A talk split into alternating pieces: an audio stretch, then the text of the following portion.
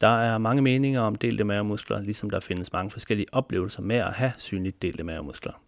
I dette afsnit snakker jeg med en fysioterapeut, der selv har delte mavemuskler, og hvor hendes syn på hendes mave samt hendes oplevelser med maven har ændret sig gennem tiden. Du lytter til Diastase-dialogen, en podcast dedikeret til tilstanden delte mavemuskler og til dig, hvor tilstanden giver tvivl og bekymring. Velkommen til dig, Sandra. Tusind tak. Nu skal det jo primært handle om øh, delte mavemuskler i dag. Øhm, og du er jo meget mere end en fysioterapeut med, øh, med delte mavemuskler. Øh, du er også uddannet personlig træner, udover uddannet fysioterapeut, som jeg sagde. Øhm, og øh, også uddannet madmentor. Ja. Rigtigt, ja. Og så sidder vi jo i dit træningsstudio, Ja. Vanestærk i Esbjerg, ja, som hvad, tilbyder personlig træning og fysioterapi og holdtræning også. Ja, det er sådan privat træningsstudie, hvor man kan komme individuelt eller i grupper. Og vi har gjort det lidt mere intimt hernede, så det ikke er den... For mange kan det jo være en overvældende oplevelse at træde ind i et fitnesscenter. Så ja, det er sådan en blanding af træning, fysioterapi, coaching, som foregår i det rum, vi sidder i nu, og Ja, lidt mere nærvær. spændende. Mm. Jamen nu har jeg jo, jeg tror, hvad er det anden gang, jeg har? Ja, det tror jeg. Ja. Det er nemlig et, øh, et, øh, det er et rum og, og man siger, et, et center, hvor man siger, det indbyder til, man kan godt mærke, der er jo, der skal trænes, og der er en holdsal videre, men der er også rum, der indbyder til at bare være her. Øh, Ja. det, det er meget Som hyggeligt. man er. Ja, lige præcis. Ja, fedt. Er det sådan noget, der kendetegner sådan din, det, det må næsten kendetegne din tilgang? Ja, det har det ikke altid gjort, vil jeg sige. Ja, måske skal vi starte øh, der. Hvad, ja. hvordan, hvordan har din, øh, din vej, altså hvordan startede den, altså dit forhold til både øh, det her træne og være fysisk aktiv og til kroppen, hvordan, hvordan startede det? Det startede jo egentlig i forsvaret. Ja, Ja, det ved jeg faktisk ikke, om du ved, men jeg var værnepligtig tilbage i... Eller, en kvinde er jo ikke pligtig, men jeg var inde og havde min værnepligt. altså du meldte dig sådan helt frivilligt. ja, jeg meldte mig ja. helt frivilligt, Ja. ja. ja. Øhm, og det var jeg i 2009, tænker jeg det var, Ja. efter gymnasiet. Og det var ligesom der, jeg så kom ind og faktisk var øh, øh, i... Ja, den, en af de kvinder, der klarede det aller dårligst derinde, og det havde jeg det utrolig dårligt med. Jeg har været ikke i særlig god form i min gymnasietid. Det var mest sådan bordfodbold, jeg øh, spillede Hvor- der. Jamen, nu har jeg, jeg har selv, været, øh, selv brugt lidt tid i forsvaret. Altså, ja. Øh, hvor, hvor var du henne? Aalborg. I Aalborg? Okay. Ja. Ja. ja. Så lige øh, et smut væk herfra, må Ja. man sige. Men øh, det var også sådan den der friske start, og så bare afsted med mig, og så op, og så blive mødt af den her, øh, at jeg overhovedet ikke var øh, lige så sej fysisk, som jeg egentlig troede, jeg var. Ja. Øh, og, og det startede jo så selvfølgelig en rejse om, at jeg lige måtte øh, forbedre mig, fordi at jeg kunne faktisk ikke klare de opgaver, der var. For eksempel at løfte tunge våben op til mine kollegaer og ting og sager. Ikke? Så der var sådan den der, øh, at, at bruge sin krop, kunne jeg egentlig ikke helt. Og det kom jeg så i gang med gennem træning og lærte, øh, ligesom min krop at kunne de her, klare de her udfordringer. Og så blev jeg bare sådan, wow, tænk at man på, det er jo kun fire måneder, kunne gøre så meget med sin krop, mm. og den kunne blive bedre ved hjælp af, af det her strukturerede træning, som jeg kom i gang med. Og lige pludselig så klarede jeg det jo faktisk rigtig godt derinde, og fortsat derinde, og fortsat med den her interesse for træning. Øh, og da jeg så var færdig, øh, jeg var udsendt i 2010, kom jeg hjem fra Afghanistan, og der fortsatte den her interesse for træning ligesom så. Hmm. Og jeg fik lyst til at, at dele den her oplevelse, jeg har haft med andre. Og der startede så de her uddannelses øh, initiativer, jeg ligesom bevægede mig ud på med personlig træner og fitnessinstruktør hed det jo faktisk Ja, dengang. Og så var dengang, ja. personlig træner en overbygning, man tog. Øh, og fysioterapi. Og altså det her med, jeg blev bare sådan fascineret af kroppen. Øh, sådan ren øh, nørdet fagligt. Ja. Øh, og så alt imens, så var jeg jo også på min egen rejse. Hvor Ja. jeg sådan på et tidspunkt også blev sådan fanget rigtig meget i træning og kropsoptimering og Ja, tog og lidt det, en anden gren på et Ja, det tidspunkt er lidt sjovt, for ikke? fordi at, det jeg hørte dig sige, det er jo det, at du var inde i militæret, ikke? og måske fik lidt en øjenåbner over, hvad- hvad du manglede, altså Ja. rent, rent præcisionsmæssigt og, Ja. og funktionsmæssigt. Øhm, men man kunne opleve også på ret kort tid, at det kunne der altså gøres noget ved. Ja, ja. Så det var en meget øh, funktionel tilgang, man kan Ja. bruge det ord til Ja. øh, sådan træning, at, at øh, dit virke som soldat kunne faktisk ikke, det kunne optimeres markant, hvis Ja. du lige fik, øh, fik trænet, ikke? Og så det, jeg hørte dig sige bagefter, for det er lidt atypisk for alderen, i bund og grund. er jeg selv ven i militæret, det er der bliver det meget tydeligt, at, øhm, øh, at man som, som soldat øh, simpelthen har flere redskaber, hvis man også har det fysiske med. Ikke? Øh, Det er meget, meget Mhm. tydeligt. Ikke? Og jeg, jeg har selv haft en, en tid derinde, Øh, jeg har aldrig været ud, udsendt, men, men som sergeant, værnepligtig sergeant. Og det er da også meget tydeligt, at når man har en gruppe med rundt, at, at, at dem, der sådan er stærke, eller i hvert fald har nogle visse fysiske kompetencer, ikke? Der, der er jo ligesom nogle ting, man kan sætte dem til. Ja, der og- er og noget så- af en som- overskud. Ja, og man har ligesom ja. flere vær- værktøjer i ja, kassen. ja. Jeg ved godt, det er ikke så pænt at snakke om mennesker som værktøjer, men, men det kan man næsten en ting godt kan sige, at det soldater kan være nogle gange. Ikke? Øh, og der er i hvert fald nogle, nogle, nogle, nogle grundlæggende færdigheder, som, som Ja. skulle, skulle være. Ikke? Så det er lidt en... en altså det, for, for det at komme ud af gymnasiet, der har man tit fokus på det æstetiske, og hvordan man ser ud. Men Ja. det kom så lidt bagefter, kan jeg forstå. Ja. ja, det var faktisk meget sjovt, for jeg har, jeg har nok aldrig haft så meget kropsro, som jeg havde på gymnasiet, selvom det nok også har været den tid i mit liv, hvor jeg var mest altså sådan, øh, kurvet. Og, altså, Ja. men, men det var ikke noget, jeg tænkte så meget på der. Øh, der jeg, min engelsklærer, kan jeg huske, kaldte mig erotisk buttet, øh, og jeg var bare sådan Nå. stolt, fordi jeg tænkte, Okay. uh, ja. altså, Ja. øh, og så, så kom til det her, hvor man så begyndte at bruge sin krop, og jeg kunne se den ændre sig, og så får man jo måske egentlig også nogle roser med på vejen, altså sådan, ej, hvor er det flot, du har tabt dig, og Ja. øh, sådan, ej, hvor er du stærk og sej, og altså sådan, wow, okay, så, så det var egentlig noget, jeg så blev sådan ret drevet af, og på et tidspunkt, så gik det også fra at være det her sådan funktion, som du lige siger, ikke? Mm. Også som det kan være i forsvar, jeg skal kunne klare den her opgave til sådan, og hvad sker der, hvordan får jeg nu min triceps til at se endnu mere mm. Øh, tight ud, og åh, det blev faktisk også utrolig meget min mave. Okay. Øh, og, og det var sådan, øh, altså, den jeg sådan knep lidt i, og ej, hvordan får jeg lige det her sidste væk, for jeg begyndte jo faktisk at have øh, den her sådan sixpack, som mange jo drømmer om, ikke Ja, også? okay. Jeg var, øh, øh, træning blev praktisk talt mit øh, liv på et tidspunkt. Ja, okay. Man kan godt sige, den dag Ja. i dag, øh, og det var faktisk også det, jeg var overtalt med Katrine om, den der sådan kroptimering, at man bare sådan Ja. ja. fortsætter med hele tiden at optimere, optimere, optimere, aldrig blive tilfreds, og sådan miste lidt det sociale, og fordi nu skal jeg jo kunne passe min træning og sådan noget, ikke? Og det var utrolig meget sådan lige det her område Nå, okay, især ja, ja, ja, ja, for mig, der sådan ja. ja. blev... Lige til lytten, det var fordi, vi snakkede, det er Katrine Gissinger øh, ja. Ja. i København, bare lige, vi snakker om det før. Ja. bare lige så, hvis det ikke giver mening. Ja. Ja, Ja. øh, Men der er også meget fokus på, særlig maven der. Men du har Ja, så det også næsten sådan noget, min, som er øh, uopnåeligt for de fleste, ikke? Selv Ja, mænd, altså, ja. ja. Og det var jo også faktisk også på det tidspunkt, jeg tror også, det var der Instagram sådan for alvor startede, så det var jo øh, de der øh, billeder med lige og, øh, Okay. okay. og dele af maven og uh, og, og jeg kan jo også se i dag, så er jo helt anderledes ud. Øh, men dengang var jeg jo heller ikke tilfreds med den. Altså det var jo Ja, også sådan, Pudsigt, hvordan det hænger sammen. til, ej, ikke? og, og nu har jeg bare spist forkert i 14 dage, og altså sådan helt, man kan Ja. bare, jeg kan fornemme, hvor forskruet det egentlig var blevet for Ja. ja. mig, ikke også?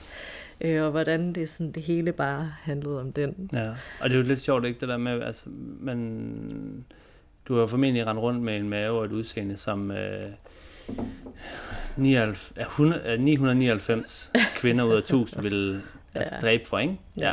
Og så alligevel så var du ikke tilfreds. Ikke tilfreds. Nej, men det er jo, det, det er jo bare en, en historie, man, man hører igen og igen. Og jeg har også selv haft Ja. den. Øh, altså, jeg har også... Øh, da jeg startede som selvstændig, så... Øh, altså, der min virksomhed, den startede med at hedde sundhedsoptimering. Ja. Ikke? Og, og jeg fandt jo ret hurtigt ud af ganske for, at det handlede ikke om at skulle ud og optimere noget. Det, at det, det handlede så ikke så meget om det æstetiske, men jeg var jo stadigvæk kørt meget på det æstetiske, fordi jeg var en ung mand øh, med Ja. en lav fedtprocent ikke? og en relativt stor muskelmasse. Men, men, men, men det handlede om alle de der små ting, øh, hvor man så fandt ud af, at ens kunder havde primært brug for ja, de store byggestenen, ikke? De store ting, der skaber fundamenter, ikke? Alle de Ja. små ting. Jeg tror, at de fleste af os har været igennem det, ikke? Men, men, men alligevel det med maven, ikke? Og, og, og det med udseende, det er jo lidt, det er alt det der med, mere vil have mere. Og hvis man først kommer ind i den der rytme med, med hele tiden forsøger at, at køre mere mere ind til benet, ikke? Øh, jeg har sjældent hørt nogen blive mere og mere tilfredse. Ja.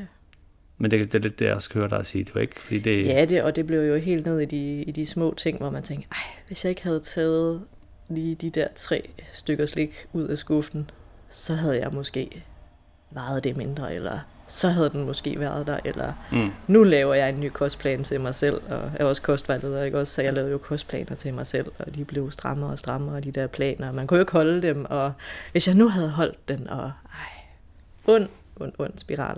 Ja.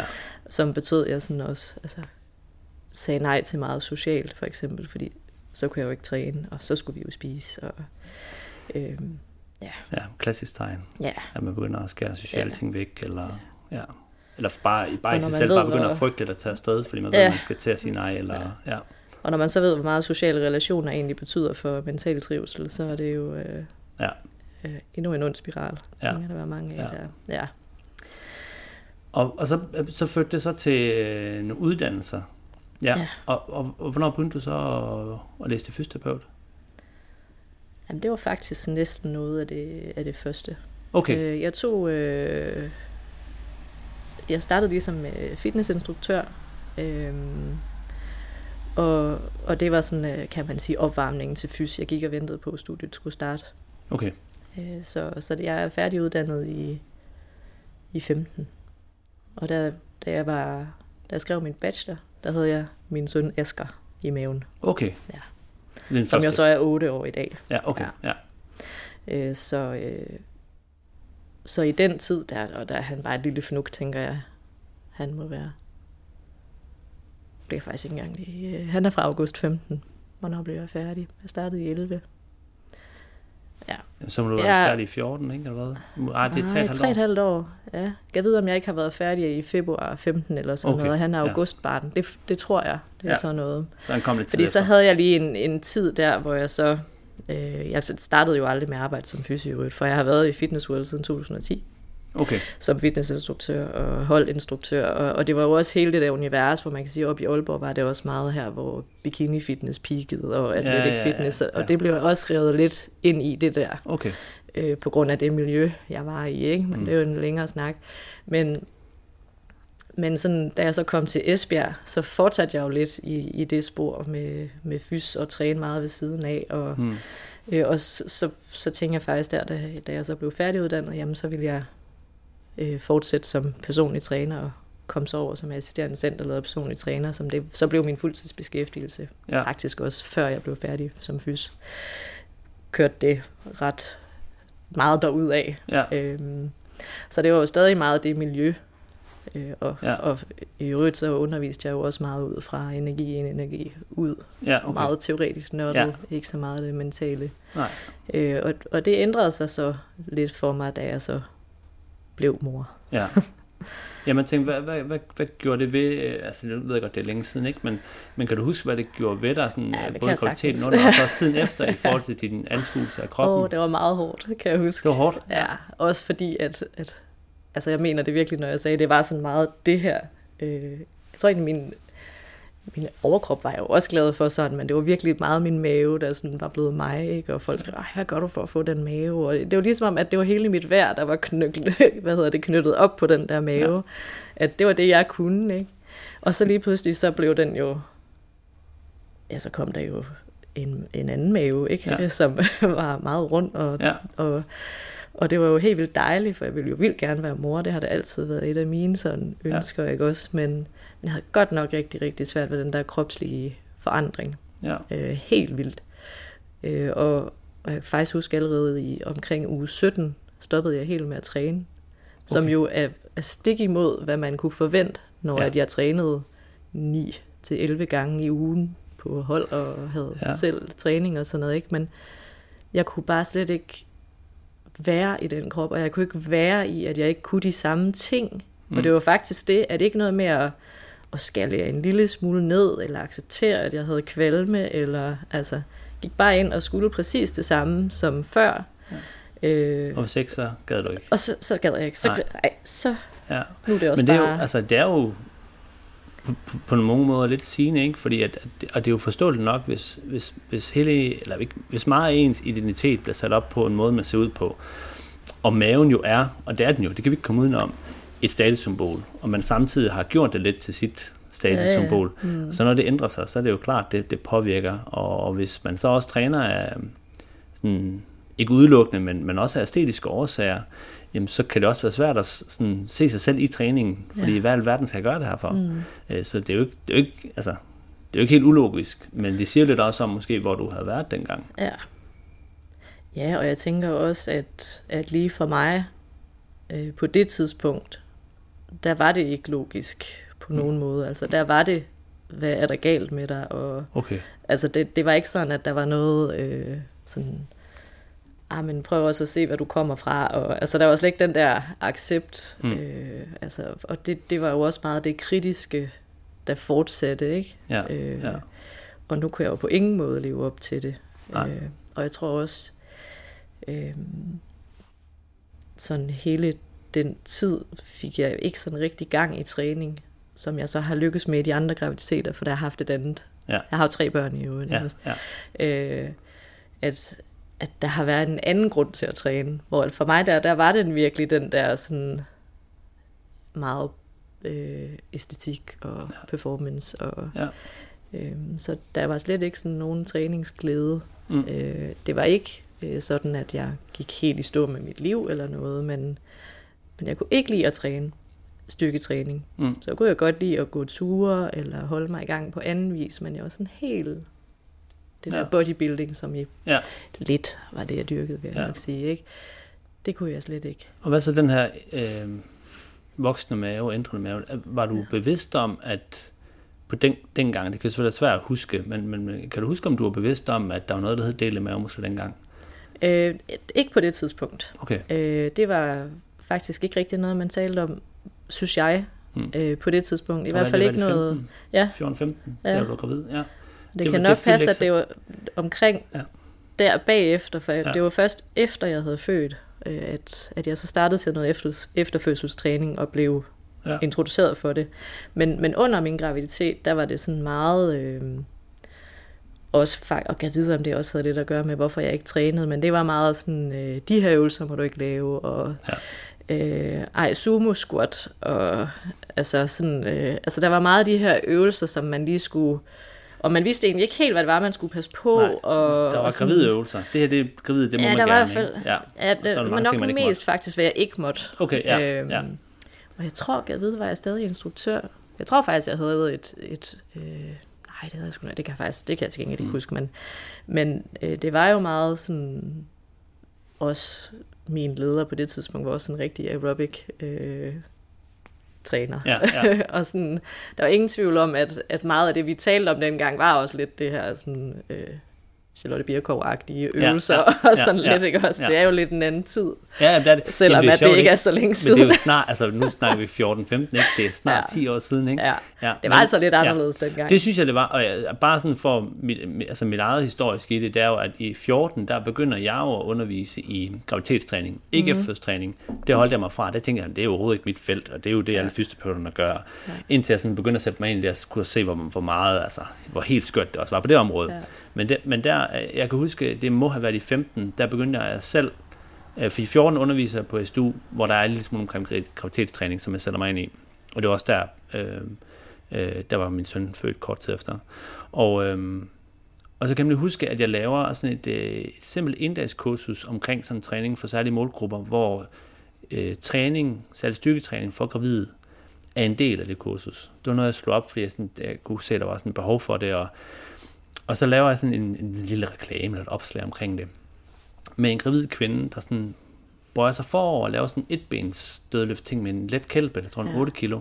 Og i, i mit kommentarfelt, der er der Ja. bare lige pludselig Ja. bare fysioterapeuter, der både prikker til mig, men også mm. henter hinanden og siger, ej, der, der er rektusdiastase, eller der er rektusdiastase. Mm. Jeg var sådan, hvor fanden er rektusdiastase? Mm. Jeg koncentrerede mig ikke om eftertræning, jeg koncentrerede mig, men der var de lige ude med løftet pegefinger om, at man altså ikke måtte Ja. ville maven nedad. Ja. Det måtte man så åbenbart ikke. Nej. Og det var, det var i 14, og der var der ja. Altså, selvom jeg beskæftigede mig, havde, havde jeg ikke sådan en sær- særlig godt indblik i, øh, eller kendskab til del af mavemuskler. Så det, det fyldte ikke særlig meget dengang, medmindre man var inden for altså meget specifik øh, sådan efterfødselstræning, og måske også et særligt segment inden for fysioterapien. Øh, så var det ikke noget, man talte om. Slet ikke som det, det er er. heller ikke noget, jeg mødte op i på dag. fys, faktisk. Nej, Okay. Det er slet ikke et ord, jeg sådan... Altså, jo fint be, bekendt med musklerne, der ligesom er i området, Mm. ikke også? Men det var ikke noget, øh, der blev adresseret som en problematik lige umiddelbart. Øhm, og, og det var heller ikke...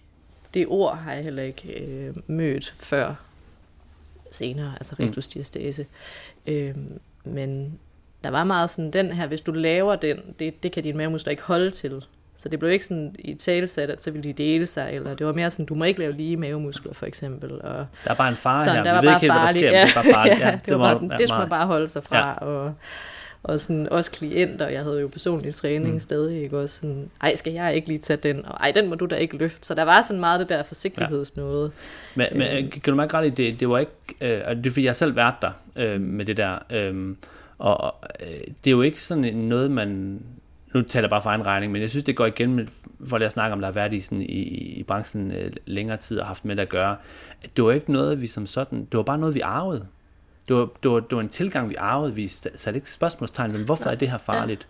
Hvordan kan det egentlig være? Mm. Det var først noget, jeg begyndte at gøre sådan løbende undervejs. Mm. Men til at starte med, så arvede, arvede jo man jo bare det der med, fordi det stod i sådan en gravitetsbog, øh, ja. som Bette Klarlund har skrevet, man skal mm. passe på med at træne, man må bare ikke træne de lige mavemuskler. Mm. Og sådan, der, jeg var ikke, det første jeg tænkte var sgu ikke, Nå, hvorfor det? Det var sådan, jamen det siger de jo. Ja, og jeg tror jo også, det er fordi, man på en eller anden måde står og føler, man får det fra en autoritet på en eller anden måde. Ja. For mig for eksempel, hvor det var altså en altså underviser på andre hold, som var mere Ja. erfarne end mig. Ja, ja. Øh, Så jeg tror også, at sådan erfaringsdeling var måske meget det, der også herskede meget i Ja. fitnessmiljøet, ja hvor at nu den sådan evidens, det er jo ikke et nyt ord, kan man sige, Nej. men jeg synes virkelig, det er et ord, der er kommet ja, mere. Folk, er blevet, folk tænker mere over det der med Ja. lige at... Altså, Kritisk spørgsmål. Ja, lige præcis, og, og være lidt kritisk ja. Over for det, man hører, ikke? For der, ja. der er bare, og det er der jo stadigvæk øh, i høj grad, det jeg vil kalde sådan faglig papegøjesnak, ikke? Altså man, man gentager hvad, som du siger, man har hørt fra en, eller anden, en anden fagperson, eller mm. en anden, som var lidt mere myndig og mere erfaren, Ja. og så har man ikke sådan, jeg tror, der er flere i dag, øh, som er lidt mere skeptiske over for, hvad de hører som fagpersoner, ja. fordi man ved, der er meget misinformation mm. ude, det er en del af det. Ja. Øhm, men men, men det, det er bare sjovt det der med, at hvis vi går 10 år tilbage, så var delte mavemuskler var jo ikke rigtig en del af, det blev ikke snakket om, der var ikke rigtig opslag omkring det, der var ikke, det var meget lukket, ikke? og det er jo bare, det synes jeg virkelig ændrer sig nu, ikke? Jeg tror, altså da jeg ligesom havde født, startede jeg til noget efterfødselstræning ved en, som også ligesom var, altså jeg kommer jo fra Esbjerg, og hun var helt ude i Varde, så det var Okay. altså en, man også kørte ud til, ikke også? Ja. Altså ikke fordi der er langt til Varde, men Oh, Det var ligesom- Ja, der, der kørte man altså ud for at komme ud til hende her. ja, Og, og det var jo øh, altså at ligge og, og lave benløft. Og, ja, og der kan jeg faktisk huske, at jeg også måske tænkte, det kan ikke, det kan ikke passe, at det er det her, vi, vi skal træne for at forbedre vores kroppe mm. Oven på det, vi lige har oplevet. Altså der, der kan jeg godt mærke, at jeg havde sådan en lille... Altså det var næsten, hvad, tænkte du, det var for blidt eller for lukket? Eller? Jeg tænkte, det var øh, for blidt. Ja, Øh, det, det, kunne ikke, det kan ikke give mening, at vi er nødt til at ligge ned og, og lave de her øvelser, god point. når ja. at vi bevæger os rundt, og Ja. vil gerne i gang med at løbe igen, og, og sådan, altså, øh, jeg var også ligesom nået til, så kunne jeg godt mærke, at mit, min lyst til at træne var kommet tilbage. Ikke, ikke stadigvæk ikke styrketræning, det havde mm. Det stadigvæk. øh, Jeg, var, jeg sagde jo, da jeg gik til barsel der fra fitnessur, ah, vi ses lige om lidt, så kommer mm. jeg ned med min baby og hilser på jer. Jeg tror, jeg var nede og hilse på dem, sådan, da han var et halvt år eller sådan noget. Ja, jeg var slet ja. ikke tilbage, vel. Øhm, så, så min lyst var der stadigvæk ikke, men jeg har jo, kan jo godt mærke, at min krop gerne vil bevæge sig. ja. Så, så det var mere det, jeg havde lyst til at komme ud og løbe lidt igen, og mærke min puls igen og sådan noget. Øhm, og jeg, jeg kan bare huske, at jeg sådan tænkte hver gang, det, det kan ikke passe, at vi er nødt til at være noget på det her niveau. Mm. Og, og kort tid efter startede jeg jo egentlig også selv øh, noget gravid, eller Ja. hvad hedder det, efterfødsels øh, Ja. øh, træning, eller stramme op med, mor, med baby, var det Ja. jo egentlig så Ja. meget, ikke? Og, øh, men, men det var egentlig der, jeg første gang så ligesom hørte om delte mavemuskler, også fordi jeg jo tydeligvis havde det. Altså endte jo faktisk med at have ret stor deling. Efter første. Ja, Ja. øh, han altså, var så også, da jeg fødte ham, han var 60 cm, og så vejede han en lang fyr. 4860. Ja, Shit, så han var jo klippert. også en stor baby. Ja, Øh, af en eller anden årsag. Det har alle mine børn været. Jeg har næsten Ja. været de der, altså plus 4500. gik du over termin eller hvad? Ja, fem dage. Nej. Okay. Men han var bare, han er, jeg har bare fået store børn. Ja, Øh, og det var jeg jo også sådan, Øj, hvorfor har jeg fået store børn, og hvorfor har jeg ikke bare fået sådan en lille nuller, og mm. jeg Mhm. var selv ikke særlig stor, var jeg slet ikke på det tidspunkt. Mm. Øh, var jeg jo stadig egentlig også, altså, jeg tog ikke rigtig på i den her graviditet, selvom jeg egentlig stoppede med at træne. Øh, Mm. Jeg tror, jeg holdt mig i gang på anden vis, men Ja. ja. det der styrketræning og muskler og øh, øh, men sådan jeg kan også huske, at jeg var meget ked af, at jeg havde fået den her store dreng, som jo er helt normal mm. øh, kurve i dag, ikke? også altid ja. bare har fulgt sin egen kurve, som så fladet lidt ud. Men inden at google, hvorfor var han så stor, og ah, men det finde alt muligt, ikke også? Og ja. så kom jeg jo så ud til hende, og ej, jo, jeg havde da godt nok også delt i mavemuskler, og man kunne få den her splint, man kunne bruge, og, og det blev og hvis man ikke ville, Ja, det blev jeg introduceret for der. Øh, og, og hvis det var noget, man ikke lige ville købe, så kunne man stå med et viskestykke. Så jeg stod jo sådan med et viskestykke derhjemme. Og, sådan, og strammede sådan ind? Ja, og så var det sådan, så skulle jeg lave nogle øh, sådan vejrtrækningsøvelser, mens jeg ja, sådan træk i den her. Øh, og kunne også, der var sådan, der skulle et eller andet med min egen faglighed, hvor jeg tænkte, det virker bare sådan lidt underligt, ja. det her. Og samtidig så kunne jeg jo egentlig jeg kunne jo ikke mærke, at jeg ikke kunne ting. Jeg kunne da godt mærke, at det er sådan lidt svært at komme op af sengen, når man mm. er ret øh, ny ja, ja, ja, ja, ikke? Ja. Naturligvis på en eller anden ja, måde også, ikke? Ja. Og der er jo ikke sådan helt den samme forbindelse. Det var nok dybest set den, jeg godt ville have ved at starte til efterfødsel. Ja. Øh, men, men som jeg så ikke bare rigt, sådan ikke rigtig lige fik igen. Nej. Der var et eller andet, hvor jeg bare tænkte sådan, det kan bare ikke passe. Men det lød også som om, du blev introduceret til noget, der måske var øh, måske mere træk i den anden retning, ikke? Det, altså det her med, at, at, hvis, hvis folk ikke ved, hvad splint er, ikke? men det er jo de her mavebælter, som ja. typisk bliver øh, givet målrettet kvinder med dele mavemuskler. Med sådan, og det bliver brugt forskelligt, men, men, men i bund og grund, så er det noget, man ofte skal på i lange perioder af gangen. De kvinder, jeg snakker med, som har været ved behandlere, der giver det ud, så er det 24 timer i døgnet. Man skal også sove med det. Tager det kun af, når man går i bad. Og så er der nogen, der laver nogle øvelser med dem på, nogen gør ikke, øh, og noget af det, vi næsten ikke kalde øvelser, det er sådan noget som hovedvip og stræk mm. med under sådan noget. Ikke? Så det er sådan meget en, en passiv tilgang til at skulle genoptræne øh, øh, senevævet mellem de lige muskler. I, ud fra det, ja, ud fra den jagttagelse eller antagelse af, at, man, at der er brug for ro og hvile, og det, det ved vi jo bare, at, at der er jo ikke en skade, en akut skade, der er brug for ro og hvile her. Øh, og tværtimod, så kan vi jo se, at det at komme i gang og bevæge sig i det omfang, der er muligt, nok er mere hensigtsmæssigt. Så det, det er jo lidt, altså, det vidner lidt om, hvor du har været, hvor du har været henne i forhold til det efterfødselstræning, du søgt ud til, at det har været meget blidt og meget påpasseligt, og endda også med, med tilgang om, at man skulle pakke dig lidt ind, ikke? Øhm. Og jo, det var øh, liggende og knib på kommando, og, ja. øh, og nu har vi jo selv nogle efterfødselshold hernede i dag, hvor øh, det, det afspejler lidt mere den kom i gang med at bruge kroppen igen. Ja. Ikke? Ja. øh, og, og det var jo så også det, jeg stille og roligt så kom i gang med på eget initiativ, hmm. helt uden gener i øvrigt, ja. også derfra. Øh, men, men det er nok kun fordi, at jeg med min egen viden, ja. øh, for jeg har trods alt, på det tidspunkt havde jeg jo også været i branchen i fem år ja. øh, med træning, øh, og personlig træner og fitnessinstruktør, altså også lidt ud over bare min egen erfaring, men egentlig også noget faglig viden omkring det, ikke? og der var ja. bare et eller andet, hvor jeg tænkte, det simpelthen ikke passe. Og det er jo en god øh. pointe, fordi at, at, at mange andre, som uden den erfaring og uden den viden, ja. øh, hvis man bare er en, altså en helt almindelig kvinde, tænker, der, så der har et andet job, nervøs her. så kunne man blive meget nervøs, ja. så det er jo måske så, altså der kunne ligesom, man kan sige ligesom den måde, at du kom ind i ind i militæret på og i forsvaret, og fandt ud af, okay, det her det er sgu en øjenummer, det her det er det, min krop kan bruges til, mm. det er det, jeg skal forsøge at blive bedre til. Det var skældsættende for dig at ændre mm. nogle ting. Ikke? Der kan man jo sagtens sige, hvis man har været aktiv, og så øh, bliver gravid, og så kommer til træning som det der, så kan det være skældsættende i, at okay, jeg må ikke mere. Mm, jeg skal passe ja. på mig selv. Og det kan bund og grund være sådan en skældsættende begivenhed, der gør, at man i bund og grund kører ind i en, øh, en bane resten af livet, hvor man passer mere og mere på sig selv, ja. og, og, hvad man siger, og kommer ind den her med, at man, man forsøger egentlig hele tiden at undgå, og får de steder undgåelsesadfærd, ikke? og får mm. en anden syn på både sin krop og hvad den kan, øhm, som i bund og grund kan føre til til negative sundhedseffekter. Ikke? Øhm, så, så, så det er bare væsentligt at have med, ikke? at der, der er en grund til, at du måske kunne se, se dig ud af det her. Det mm. hænger ikke rigtig sammen. Ja. Det kan de fleste bare ikke. Nej. Og det er desværre det, de fleste møder, det der, at, at skånsom træning, pas på, blidt mm. og så videre. Ikke? Og det er jo ikke fordi, at der er ikke nogen, der kan have behov for et lavt niveau træning efter, efter fødslen. Men, men, men hele i talesættelsen, og så også det der med, at du ret hurtigt begynder at tænke, det, det kan jo ikke, det kan jo ikke passe, at vi skal blive med at ligge på gulvet. Det kan heller ikke passe. Det kan godt, at man kan starte der, men ret hurtigt skal man begynde stille og roligt søge udfordringer, fordi det er det, kroppen har brug for. Ikke?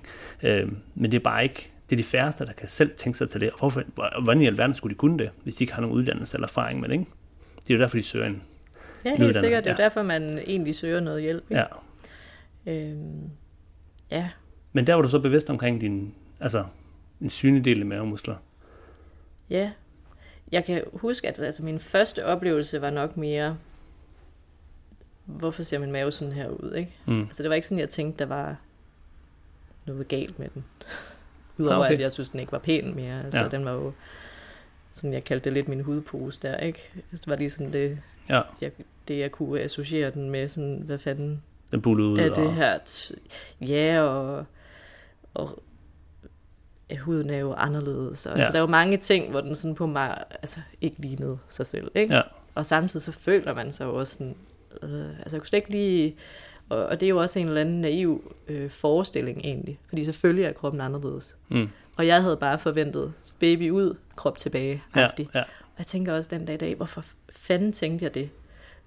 Og samtidig så tænker jeg, "Nå, men det giver da, i dag tænker jeg, "Men det giver da god mening, at jeg tænkte det. Fordi det er det eneste, jeg er blevet præsenteret ja, for. ja. Altså der er ikke særlig mange på det tidspunkt, der viser deres rynkede hudposer, som vi jo Ja. ja. rigtig mange af os har efter at have Ja. ja. født. Der er stadig ikke også- mange, der, der, der ser det. Nej. Og der er jo stadig mange, der, der øh, viser den der fine mave, som mange jo også får. Ja. Ja. Så der er jo ikke alle, der øh, nødvendigvis får en helt vildt anderledes mave. Og så er der jo nogle af os, der bare får en anderledes mave. Ja. Hvis barnet har været stort, eller man tager meget på. Eller, så kan være mange ting jo, Ja. ikke også? Men, men som vi ikke rigtig ser. Og så kan der være det der... Så det, det var nok det værste for mig faktisk. Det var sådan chokket i det. Hvor mm. Jeg tænker, jeg kunne godt have forberedt mig selv på, at selvfølgelig er min krop anderledes. Ja. Øhm, og jeg tror, altså det jeg har kunne se, det er jo min egen mors krop, Mm. som ikke er lige så øh, påvirket af graviditeter som mig. Vi har været små. Øh, Okay. 3, 3500 Ja. øh, grams børn, ikke? Så, så på den måde har hendes mave jo heller aldrig været lige så stor og udvidet. Mm. Øhm, og så ellers, hvad man ser på sociale medier. Ikke? Ja. Så det var ligesom det sammenligningsunivers, jeg havde, og der følte jeg altså virkelig ikke, at jeg passede ind. Nej, for Øh, så man, det, er du- det er du nok ikke den eneste, der ikke følte, du passede ind, og så har man jo heller ikke lyst til at dele det. Nej, så Nej. Føler man sig jo egentlig forkert. så det er jo ikke ikke også? det, alle andre kommer til at se. Så kommer de til at se dem, der er stolte af deres mave efter fødslen, ikke? Ja, jo jo, for det vil man jo gerne vise. Ja. Øh, og, og jeg tror da egentlig også, når man så står der, øh, og kan ikke passe noget af sit gamle træningstøj, og føler det sidder og, og buler ud over det her hud, man ikke havde før, og det gør jo egentlig også måske, at man ikke har lyst til at vende tilbage Mm. mm. til sit gamle træningsmiljø, ikke? Ja. fordi man ser helt anderledes ud, og, øh, og det, det er da også noget af det, jeg kan høre nu med klienter i det hele taget, også hvis de har haft en, en pause i deres liv på grund af en stressperiode eller andet, ikke også, at det der med den kropslige forandring, så føler man næsten ikke, at man kan tillade sig at gå tilbage i sit Mhm. gamle rum, fordi Nej. hvad vil folk ikke tænke? Ja. Øh, og, og den havde jeg da helt klart også selv, også fordi jeg jo i princippet var hende her, der også underviste andre. Ja. Øh, ja. så, så der var mange spændinger inde i mig. Men i starten handlede de ikke om, øh, at min krop ikke kunne ting. Der synes jeg bare, at den var blevet Det var, forandret. det var udseendet. Ja. ja. Hvor man kan sige, lige pludselig så blev det egentlig også, at jeg lærte det her nye ord omkring delte mavemuskler. Ja. Og, og det kunne jeg jo godt se også, øh, at, at den havde den her Toblerone-form, Mm. som lige pludselig blev den her farlige tilstand for mig. Okay. Øh, Kan du huske, hvordan du fandt ud af, om det var farligt? Altså, det var ligesom her i det her efterfødselstræningsmiljø, og, og så det blev igen tale at det øh, skulle Google, passe på. Okay, ja. okay. Når man så kom hjem, ikke? Og, og der kan jeg da også huske, at jeg hentede mit første sådan, øh, 49 kroners program, og lige Mm. var sådan lidt, det fik jeg så heller ikke lavet, men, Mm. men sådan, skulle da lige se, hvad det var, og Ja. inden og undersøge, hvad er sådan en splint, og øh, sådan, altså, og, og i øvrigt, øh, algoritmen er jo så ikke ens ven, vel, fordi så, så bliver det forstærket, Ja, og så får du det endnu mere, ikke? og reklamerne begynder at komme. Og, og så havde jeg faktisk også en klient på det tidspunkt, som blev opereret for delte mavemuskler. Okay. Øh, nogle år efter hun havde ja. født.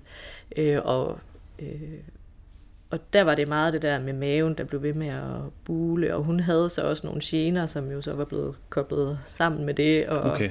Øh, og, og så tænkte jeg også, ej, hvor er det det, jeg skal? Og altså sådan det, lige pludselig, så blev det, så blev det noget. Ja, Jeg havde overhovedet ikke kendt til det. Selvfølgelig også, fordi jeg aldrig havde født før. Så jeg har aldrig Nej, nej, undersøgt nej, det nej. miljø før. Men, men lige pludselig, så blev det egentlig noget. Åh, oh, ja, det var en verden, der Øh, åbner sig, ikke? ja. Og så kan jeg egentlig godt se, fordi hvis du søger øh, eksperthjælp uden for byen endda, mm. og, og bliver introduceret for hele den her nye verden, og en anden måde at træne på, end du er vant til, og, og selvom du synes, der er noget, der er mystisk ved det, ikke?